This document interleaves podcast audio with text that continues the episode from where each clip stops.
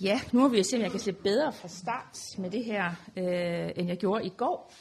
Øh, Kurt nævnte, at det var en ganske lang øh, tekst, vi har foran os, det kan jeg kun give ham ret i. Jeg kommer heller ikke sådan til at læse den op. Det er en tekst, som jeg kommer til at referere til i en, en forhåbning om, at, øh, at den sådan lever med jer også. Det er en af de historier, vi har med os, øh, og nu skal vi så prøve at lade den folde sig ud i forhold til dette, at apostlenes gerninger handler om Guds mission, det som han gør gennem sin helligånd, og så bruger han apostle, og han bruger også os i dag.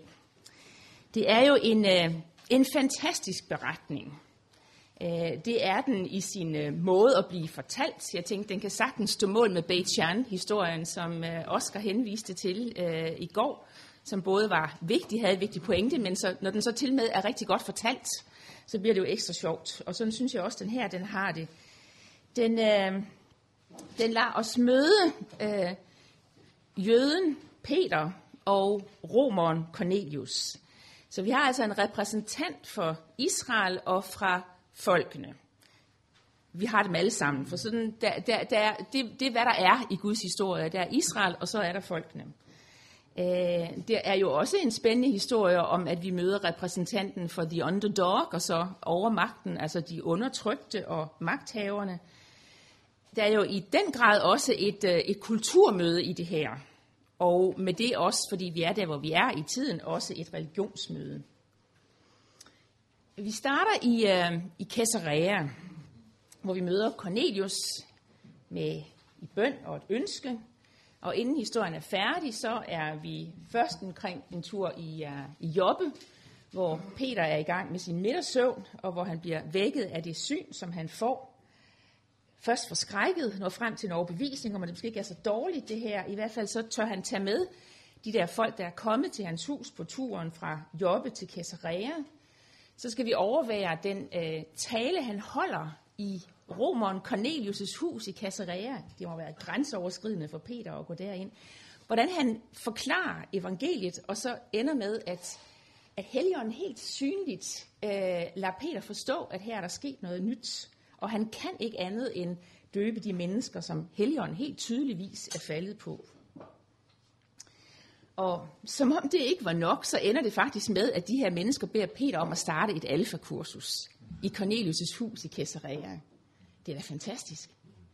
Og det er vi altså vidne til i den her historie. Og det er nu altså også så grænseoverskridende, at inden Peter han helt tør lande den her, så må han lige en tur omkring Jerusalem for at sikre sig, at, øh, at lederne deroppe har forstået, hvad det er, han har gjort, hvad det er, han er gang i, og giver ham sit øh, øh blåstempel, det som han har været, øh, været med til. Det har egentlig altid undret mig, når, når jeg har læst den her historie, at, at jeg skal 10 kapitler ind i kirkehistorien, før det her det sker. Altså før det sker, som jeg tænker, jamen er det ikke det, det handler om, nemlig er det evangeliet er for alle, uden nogen ting. Og alligevel, så, skal, så, så går der altså 10 kapitler, og Peter skal have den her, her meget, meget underlige oplevelse, inden det ligesom siger, okay, det er altså det, det betyder, at Messias-tiden er kommet. Det er altså det, det betyder, at nu har Gud gjort noget nyt. Så grænseoverskridende er det, så hvide konsekvenser har det, så fantastisk er det.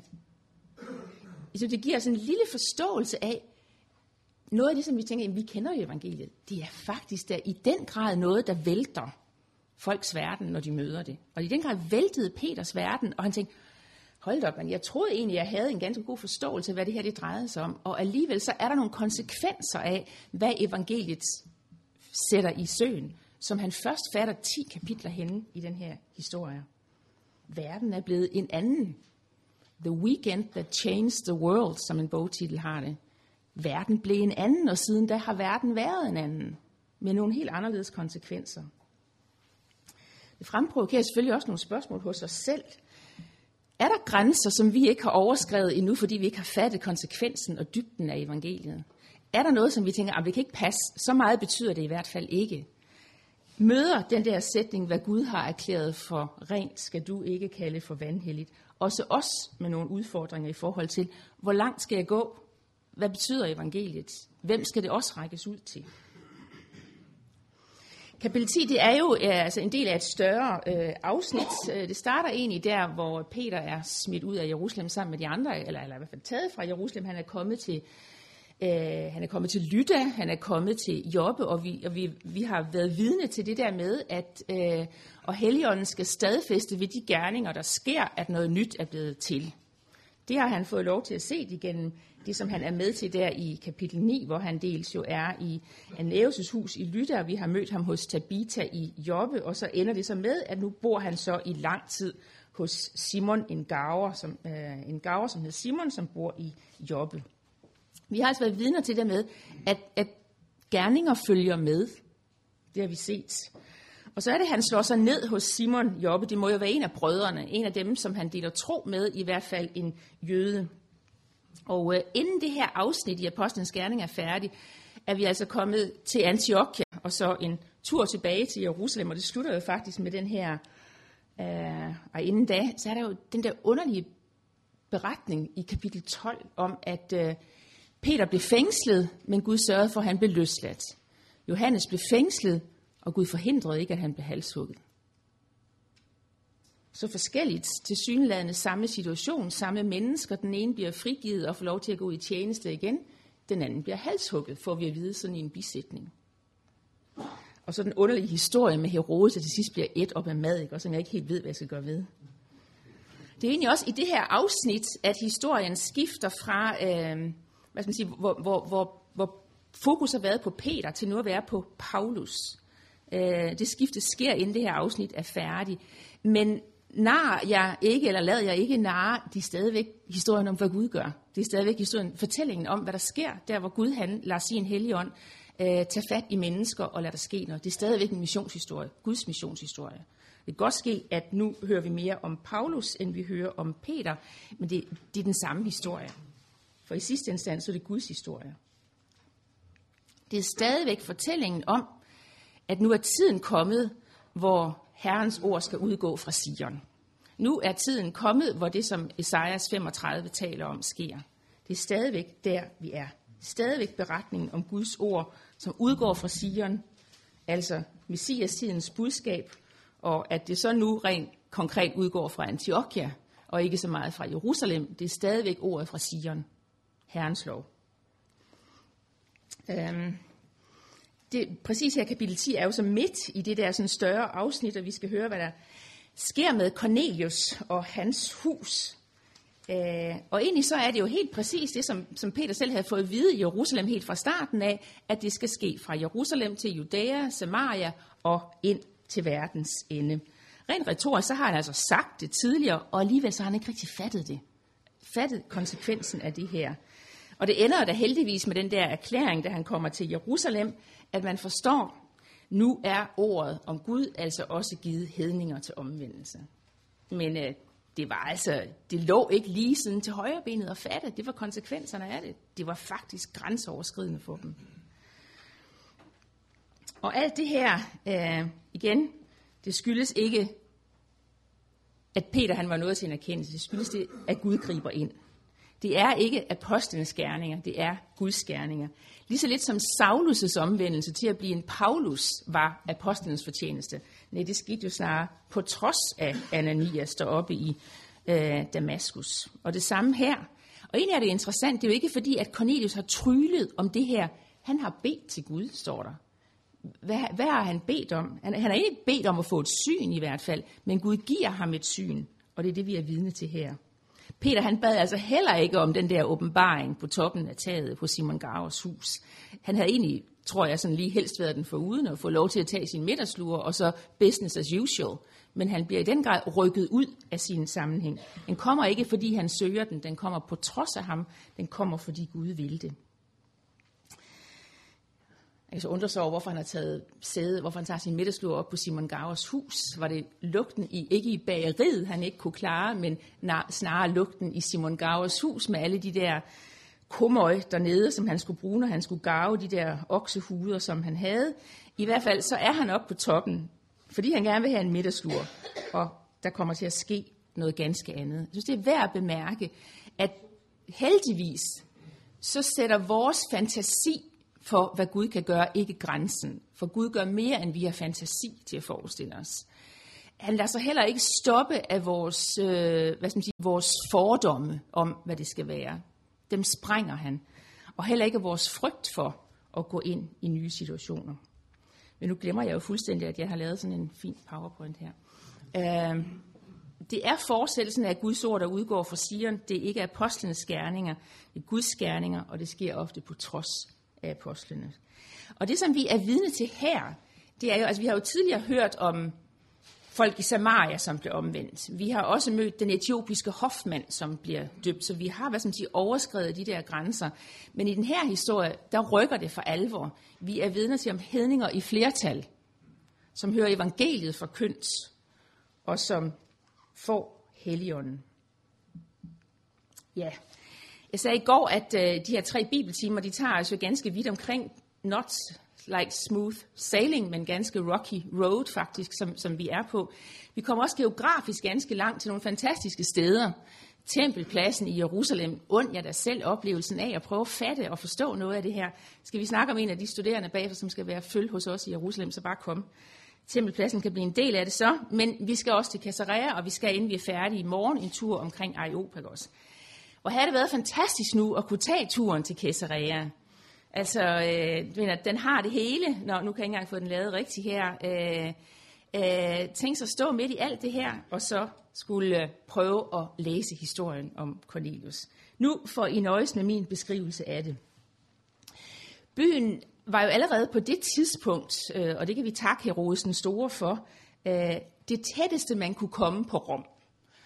Uh, der var egentlig, hvad skal man sige, sådan rent uh, kulturmæssigt og sådan noget, så var der længere fra Jerusalem til Caesarea, end der var fra Caesarea til Rom.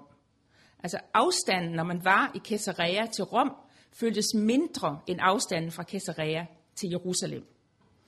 Jeg mener, øh, det fantastiske havneanlæg, som Herodes den Store får lavet, hvor han finder ud af, hvordan man kan få cement til at størkne under vandet, og vi er altså 2.000 år fra nu her, det gør jo for eksempel, at øh, alle de der sådan små havneanlæg, der havde været langs Middelhavets kyst indtil da, de bliver ganske uinteressante. Det er lidt, I ved, som når Bilka eller en af de andre store supermarkeder, de kommer og bare sådan udraderer alle de små købmænd. Lidt på samme måde har det været, da først Herodes Store havde fået bygget sin havn i Caesarea, så blev alle andre havneanlæg langs Middelhavets kyst stort set uinteressante. Nej, det var her, man fik de første nyheder fra Rom. Øh, det var her, man øh, kunne drikke romerske vine. Øh, det var her, de romerske soldater kunne blive landsat og i løbet af no time befinde sig oppe i provinsen. Det var også herfra, og det var vigtigt for Rom, at de syriske højland kunne forsyne Rom med korn, sådan så at der også hver dag var brød på bordet i Rom. Caesarea var om noget sådan et, et nervepunkt, så det er ikke en hvilken som helst mand, vi møder Cornelius, der er sat som officer i Caesarea. Så det skal I have med jer. Vi er virkelig så tæt på Rom, som vi overhovedet kan komme med alt det, som Rom står for. Og igen kan jeg lyst til at minde om, at, at makabær-tiden er altså ikke længere tilbage i folks erindring, end hvad Rom og, og den fremmede kultur står for, står der som sådan noget, man skal holde sig på afstand. Det er da rigtigt, at makabærerne blev hasmonærerne, øh, og, og, og de korrumperede det hele, men ved, bare sådan øh, et fejltrin kommer lidt væk, så husker man sine heltedage. Og, og Israels heltedage, det var altså, da makabærerne formåede at smide romerne, eller syrerne var det dengang, på porten. Og siden da vidste man godt, at alt det, som de stod for, det skulle man holde sig fra.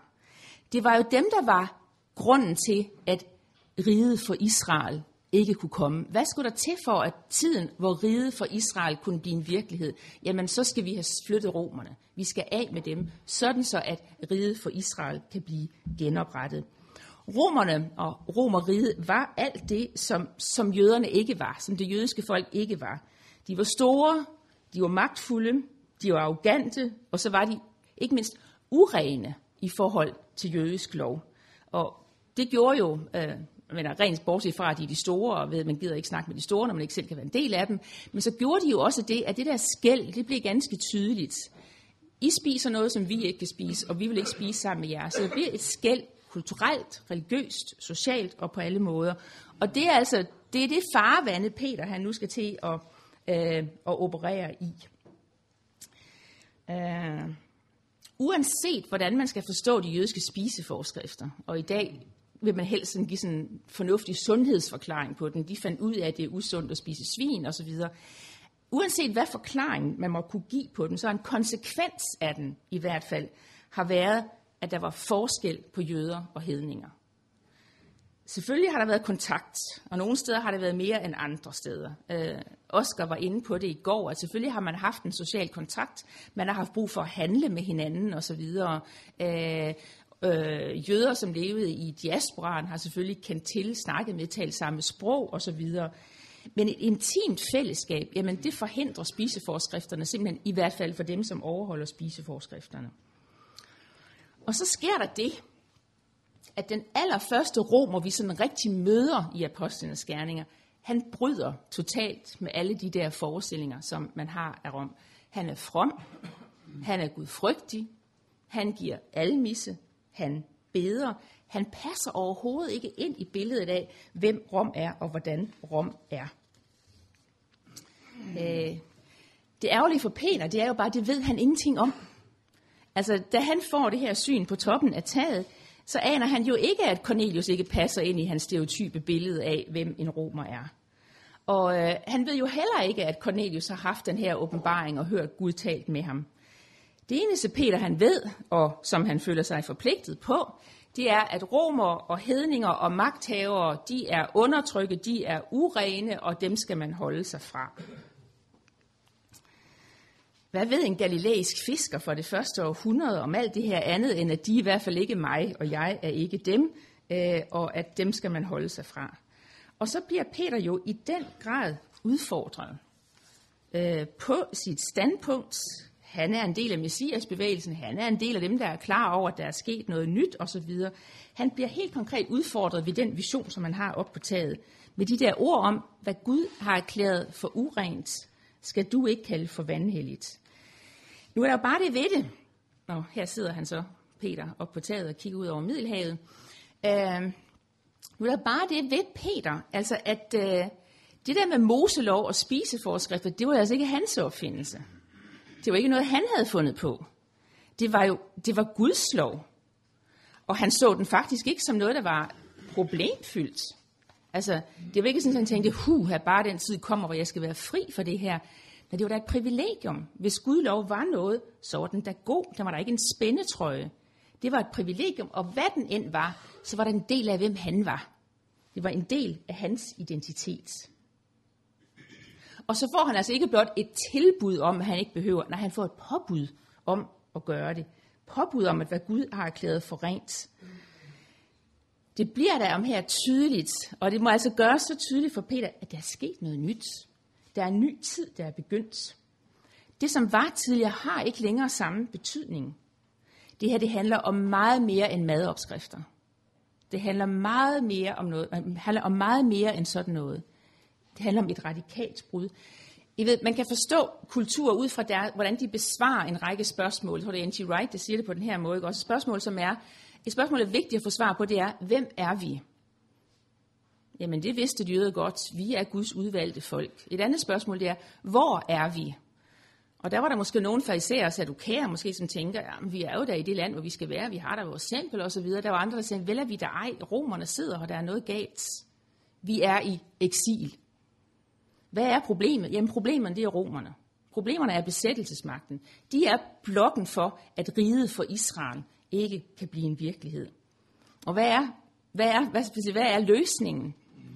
Ja, det er jo, at vi får den flyttet. Men der, hvad, hvad, hvad er klokken? Hvad tid er det? Er det Messias tid nu? Er det der, vi er, hvor noget nyt er sket? Og det er jo det, Peter har sagt. Og nu skal han så til at kære konsekvensen af det i mødet med romeren Cornelius. Og det, som Peter er, er, hvad skal, skal til at fatte her, det er jo egentlig ikke et brud med hans egen jødedom. Nej, det er et spørgsmål om at fatte, hvad er klokken? Hvor langt er vi i Messias-tiden? Fordi jødedommen sagde også, at når Messias kommer, så er der love, som har galt indtil da, og som ikke længere skal gælde. Så skal der vendes op og ned på noget. Men hvor meget skal der vendes op og ned på? For Peter var det svært at fatte, at klokken den var Messias tid. What time is it? It's Messiah time. Og derfor er der noget, som har galt, og som ikke længere gælder. Det er ikke et brud på jødedommen, det er et spørgsmål om, hvad er klokken? Hvor svært det er at forstå det, og applicere det, og tage den fulde konsekvens af det, det er den her historie en, godt vidnesbyrd om. Og jeg synes, den som sådan må ramme ned i os og sige, fatter vi dybden, højden, længden, bredden, konsekvensen af, at hvis det er Messias tid, så er der noget andet. Og jeg synes, det stiller os over i hvert fald to udfordringer. Peter, det var, hvad betyder loven i forhold til, at det nu er Messias tid? Hvad er det, der ændrer sig? Peters udfordring, vores udfordring. Hvad er det at dømme og bedømme og ikke have fordomme? Og hvad, hvis Guds lov er god? Men hvad så, hvis den står i vejen for den genoprettelse, som Gud er i færd med at udføre? Hvad hvis den står i vejen for den forsoning, som Gud har bragt i stand mellem sig selv og det jødiske folk, men dermed også ud til alle andre, og et fællesskab med romeren Cornelius og jøden Peter. Jeg prøv at tage noget af det første, øh, det første, det, det med fordomme. Hvornår er det, at det som, jamen vi ved bare, sådan er det, det er altså rigtigt, det her. Øh, hvornår er det, at det, man er så overbevist om er rigtigt, alligevel bliver til fordomme, altså domme, som vi har dømt på forhånd, uden grundlag. Vi gør det alle sammen, og vi er nødt til hvad skal man sige, at operere på den måde. Der er noget, vi ved bare er rigtigt. Øh, ifølge vores normer, ifølge vores meninger, ifølge vores holdninger, og så sorterer vi informationerne i forhold til det, fordi sådan er det altså rigtigt. Politikere gør det, historikerne går efter deres historieteori gør det, teologer gør det, vi gør det alle sammen, har et filter, hvor igen noget kommer til os. Vi gør det også i vores kristne fællesskaber. Dømmer måske, før der er et grundlag at dømme på, altså har fordomme.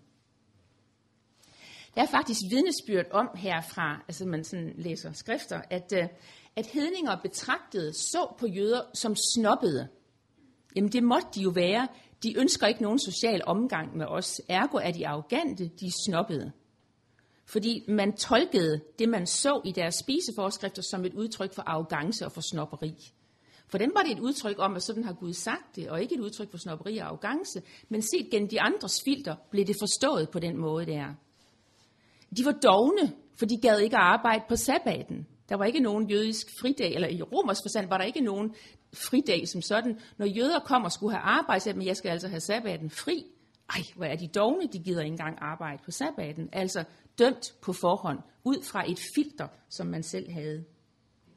Og modsat, så, så betragtede jøderne jo øh, romerne som Jamen, altså, de har jo simpelthen ikke kultur, de har ikke forstand på rent og urent. De er simpelthen i bund og grund, hvad skal man sige, øh, har ingen, ingen normer, når de kan spise, som de gør. Og hvem er det så vi med vores gudgivende, mose, gudgivende moselov eller regler også fordømt før tiden, fordi vi tolker det igen vores filter? Er der noget i vores fællesskab, som bliver erklæret for urent? Simpelthen bare, vi ikke har forstået og applicere at det er Messias tid. Og det her er jo ikke et spørgsmål om at sige, at så kan alt være lige meget. Det er jo ikke et spørgsmål om så at sige, at jamen, så lad os da acceptere hinanden. Alle religioner fører vel i sidste instans til Gud, og så er der vel ikke forskel på skidt og kanel. Se, Peter sendes jo ikke til Cornelius med et budskab om, ved du hvad, Cornelius, du er også god, eller du er også god nok. Uh, Gud kan også godt acceptere dig. Jo, det kan han godt, men det er jo ikke det, der er Peters budskab. Han sendes med et budskab, som handler om, at også for ham, Cornelius, er der adgang ind i det Guds rige, som nu er blevet lukket op på grund af det, som Israels Gud har gjort gennem Israels Messias, som er forudsagt gennem Israels profeter. Nu er tiden kommet, hvor det sker. Cornelius skal ikke gennem Peters spiseforskrifter osv. Nej, han har en anden vej direkte. Når Peter først havde fordømme, altså ting, som han dømte på forhånd. Da han forstår, at de ikke skal blokere, så sker der noget nyt. Det, som vi er vidne til i samtalen mellem Peter og Cornelius, hvis vi kommer tilbage til den senere, det er jo ikke et you're okay and I'm okay. Nej, også for Cornelius gælder det, der er ikke frelse i noget andet navn. Det er ikke arrogance, men det ville heller ikke være et udtryk for rigtig tolerance, hvis Peter ikke fik sagt det. Og det, som jeg synes er vigtigt at bemærke, det er, hvad sker der, når Cornelius skal forstå, at det er retfærdiggørelse ved tro? Så skal han have historien om Jesus. Så skal han have historien om, hvad, Jesus, hvad Gud har gjort igennem Jesus. Han skal have fortalt bibelhistorie for at forstå, hvad retfærdiggørelse af tro går ud på. Øhm, det andet tema, som, som de her øh, øh rejser, øh, det er også, hvordan skal vi forstå det der med, med loven, som, som, som er Guds lov, men at loven også har sin tid. Og nu her er vi jo inde på et meget større tema, end jeg heldigvis har tid til og hjerne til at gøre noget ved, så det skal vi lade ligge nu her. Men sætter vi også normer og grænser op for andre? Alt imens vi mister fokus på, hvad der er den egentlige forskel. Hvor det egentlig er, skoen trykker. Og det er jo et spørgsmål om, hvem er Jesus? Hvad er historien om ham? Intet mere, intet mindre. Men han er altså heller ikke en bagatel. Øh, nu er det Israel, nogen der er med til at lave det her, så må det vel være okay øh, at bruge et par citater af Axel Thom, som er sådan en stor teolog i vores bagland. Han siger, det der skiller synagogen fra kirken, det der skiller Peter fra Cornelius, det der skiller jødedom fra kristendom, det der skiller kristendom fra alle andre religioner, det er egentlig ikke etik. Det er egentlig heller ikke læresætninger. Det er en levende person, Jesus af Nazareth, som kalder til personlige afgørelser og efterfølgelser. Vi, siger Torm, kalder ham Israels Messias, og vi bekender, at i ham kom Gud til os. Han siger det på en anden måde, et andet sætning. De der one-liners, de er gode. Spørgsmål om forhold om synagogen og kirken, det er og bliver et spørgsmål, hvem er Jesus? Venskab, broderskab, tolerance, accept osv. skaber ikke noget nyt. Vi må sammen med Kristus, i hvem vi er udvalgt, stilles ind for Guds ansigt. Og det er jo det, der er sagen også i den her historie. Jeg har lyst til at læse et mere øh, til, som, som jeg synes ringer igen med øh, Bishop Sachs øh, snak om kristendom uden Kristus tro. Torm han siger det sådan her, og det er selvfølgelig en diskussion, som er, altså, I skal se i efterkanten af 2. verdenskrig, hvor, hvor, hvor, hvor kirken havde svært ved at forholde sig til jødedommen, og det der med, kan vi virkelig i lyset af, hvad vi har af snavs på vores hænder, tillade os at bringe evangeliet til dem. Torm siger det sådan her, man satte engang synagogen udenfor ved sin ukærlige holdning og ved sin glemsomhed over for skriften. Gør vi også i dag, glemsomhed over for skriften. Men er man i dag ved at sætte Kristus udenfor, i en glad erkendelse af, at alle, der bare siger Gud, hvis Kristus ikke er alt, så er han ingenting. Kan man høre Gud til uden ham, så behøves han ikke så bliver det til kristen dom uden kristen tro. Uh, lige til øh, den anden, det der med hensyn til Peters forhold til loven, som sagt, øh, jeg har hverken tid eller hjerne til at, at gennemgå romerne 9-11 nu her. Uh, men jeg synes, at N.T. Wright har en Øh, meget, meget banal illustration om det der med, hvorfor var noget godt og rigtigt og givet af Gud, og stadigvæk havde sin gode funktion. Han fortæller, prøv at illustrere det på den her måde. Forestil jer, at der står en mor på den ene side af gaden, og så står barnet på den anden side af gaden, og moren råber til barnet, du skal blive, hvor du er. Du skal blive, hvor du er, for moren ser, at der kommer biler kørende. Det er endnu ikke tid. Det er endnu ikke messias tid. Men da så bilerne er kørt forbi, og tiden er blevet en anden, så hedder det, kom så over. Jamen har moren ikke lige mods, altså modsagt sig selv i forhold, hun siger først, du skal blive stående, og nu hedder det, du skal gå. Jamen der er tiden til forskel. Det er blevet en anden tid, og i sidste instans, så handler det hverken om at gå eller om at stå, men det handler om at bevare livet og finde sin plads i den historie, som er Guds frelseshistorie. Og nu kunne det jo så være passende at blade om til Efeserbrevet 2 og snakke om i, der engang var langt borte, men som nu er kommet til. I, som engang var fremmede, men nu har fået borgerret.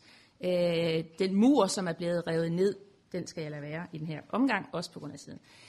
Øhm, jeg synes, at den her historie rejser nogle gevaldigt store teologiske spørgsmål. Øh, jeg mener, det er virkelig et skred i forhold til missionshistorien, vi er vidne til her, i forhold til kirkens historie.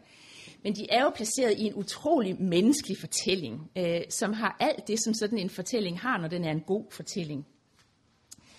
Øh, jeg synes, det demonstrerer konsekvenserne af pakten og den nye tid osv., men den gør det som sagt i det her fantastiske øh, flow af en historie. Øh, den har jo nogle skægge detaljer.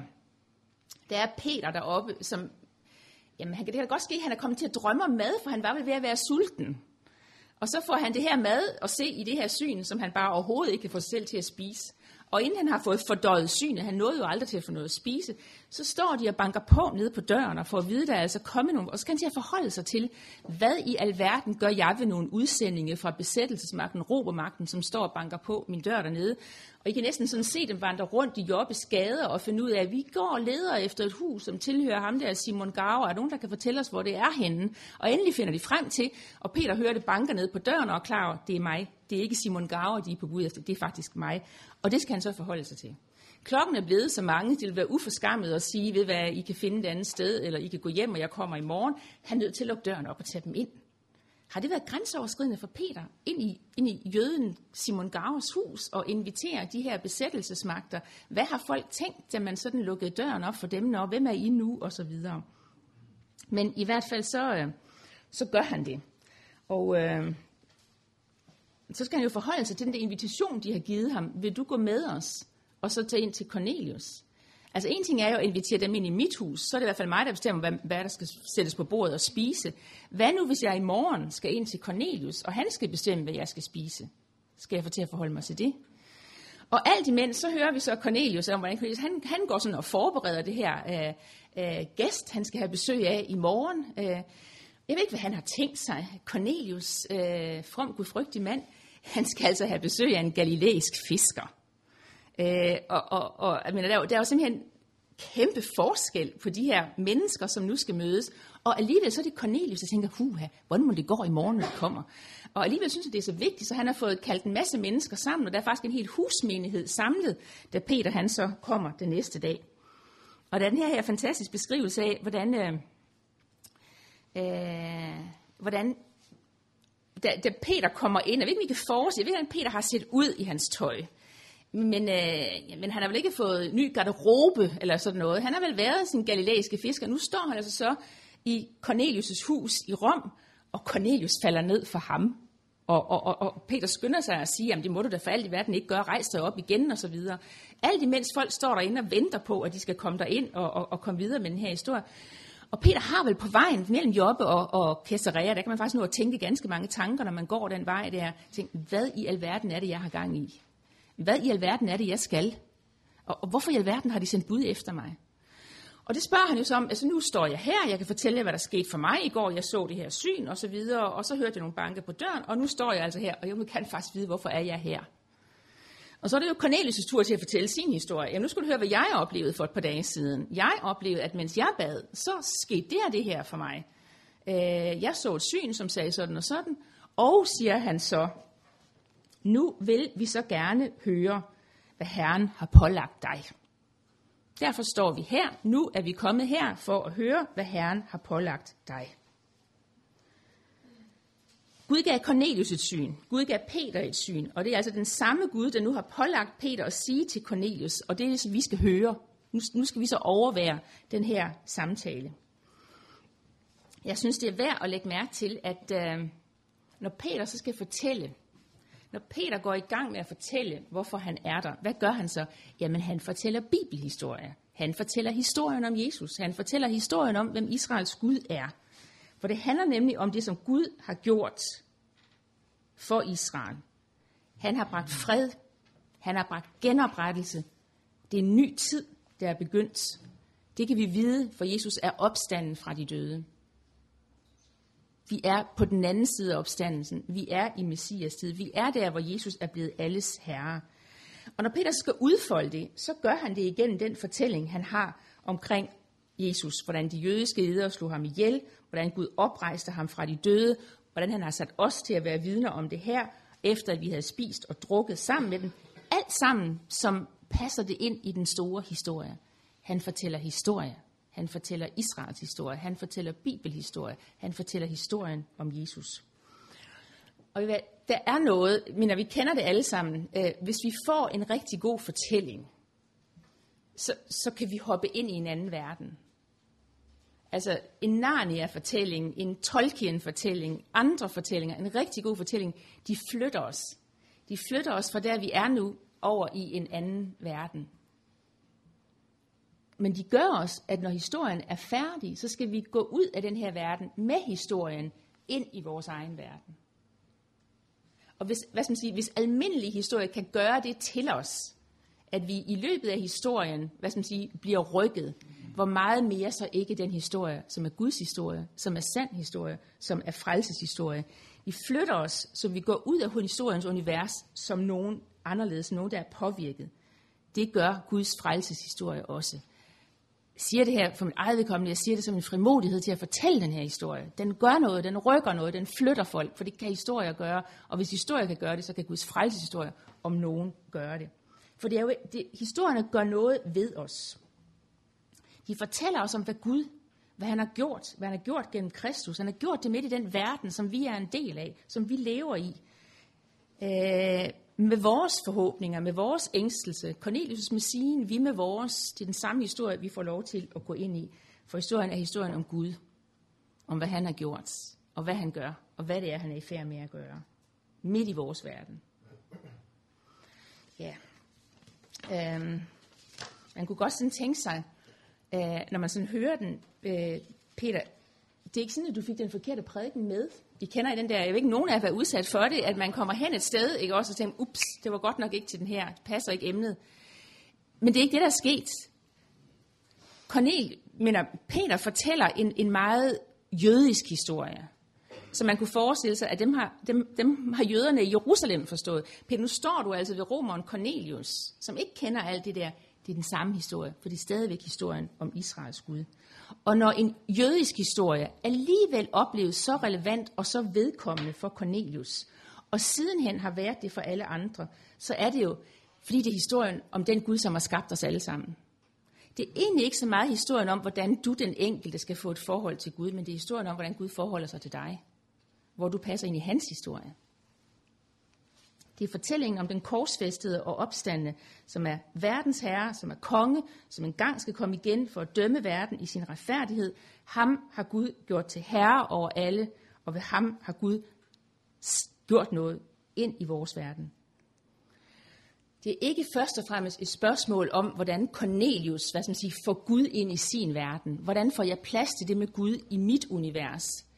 Det er fortællingen om, hvordan Gud har skabt plads til dig i sit univers. Det er ikke først og fremmest, hvordan får jeg plads til Gud i mit liv, men det er fortællingen om, at Gud har skabt plads til dig i sit liv. Cornelius er beskrevet som en gudfrygtig mand. Han har så at sige, kan man næsten sige, sådan stået og kigget ind i jødedommen med næsen klemt om mod synagogens rude og set, hvad der sker derinde. En from proselyt, sådan som mange hedninger var det, og fandt plads på de nederste bænke i synagogen. Nu inviteres Cornelius hele vejen ind på grund af Jesus. Ikke henvist til den bagerste bænk i synagogen, Nej, du hører med, Cornelius, for Guds historie handler også om dig. Det, som Cornelius får ud af mødet med Israels Gud, det møde, som Peter altså er instrument for, og som Peter indleder sin tale med, det er ikke et spørgsmål om at sige til Cornelius, ved du hvad, Cornelius, du er god nok. Vi snakker ikke om tolerance, vi snakker ikke om accept. Nej, han bliver inviteret ind i den der Guds frelseshistorie, ind i Guds rige. N.T. Wright har i sin bog Surprised by Hope en snak om, prikker til den der forståelse af, er, øh, er spørgsmålet om frelse, hvad der sker med os, når vi dør. When you die, you go to heaven. Nej, det er et spørgsmål også om, hvad sker der med dig her, og hvad sker der med dig nu? Igen og igen, så understreges det, at det er den korsfeste og opstand, vi forholder os til. Ham, som er i gang med at gøre noget allerede nu her. At være i mission, at være kirke i mission, det er at bringe det budskab om den opstandende ind i den verden, hvor vi er nu her. Jeg synes, Folkekirkens Nødhjælp, de har det der slogan, vi tror på et liv før døden. Og det godt irritere mig, fordi når de kan sige det på den der måde, så er det jo fordi, der er en eller anden fornemmelse om, at det kristne budskab, det er til et liv efter døden. Det er noget pjat. Jeg har et budskab om et liv, et evigt liv, som starter allerede nu og her, og som egentlig ophæver den der grænse. Jeg tror også på et liv før døden. Jeg tror på et evigt liv. Ikke kun et liv før døden. Kirkens budskab er et budskab om evigt liv, for det er nemlig et budskab i fællesskab med den opstande, den korsfæste og den opstande. Det er det liv, som Cornelius og hele hans husstand får del i. Et liv med den opstande, hvor de skal være tegn og være en forsmag på det, som Gud ønsker at gøre med hele sin skabning. Og nu min tid vil ud, så lad mig bare lige tage til sidst her, at et liv i selskab med den opstandende er et liv, hvor vi er med til at bede, komme dit rige. Et bøn om, at Guds rige må komme. Riget for Israel. Guds rige må komme. I det liv, som er nu. I det liv, som skal komme en gang. Yes, we go to heaven when we die. Men vi kan leve med den opstande, i den opstande og af den opstande. Allerede her. Allerede nu. Det var det, Cornelius blev inviteret ind til. Et helt nyt liv. Ikke et spørgsmål om, hvad skal der ske med dig, når du dør? Nej, hvad sker der med dig allerede nu? Du bliver en del af hele Guds husholdning. Et fantastisk tilbud, vi har at gå med os som kirke og som mission i dag.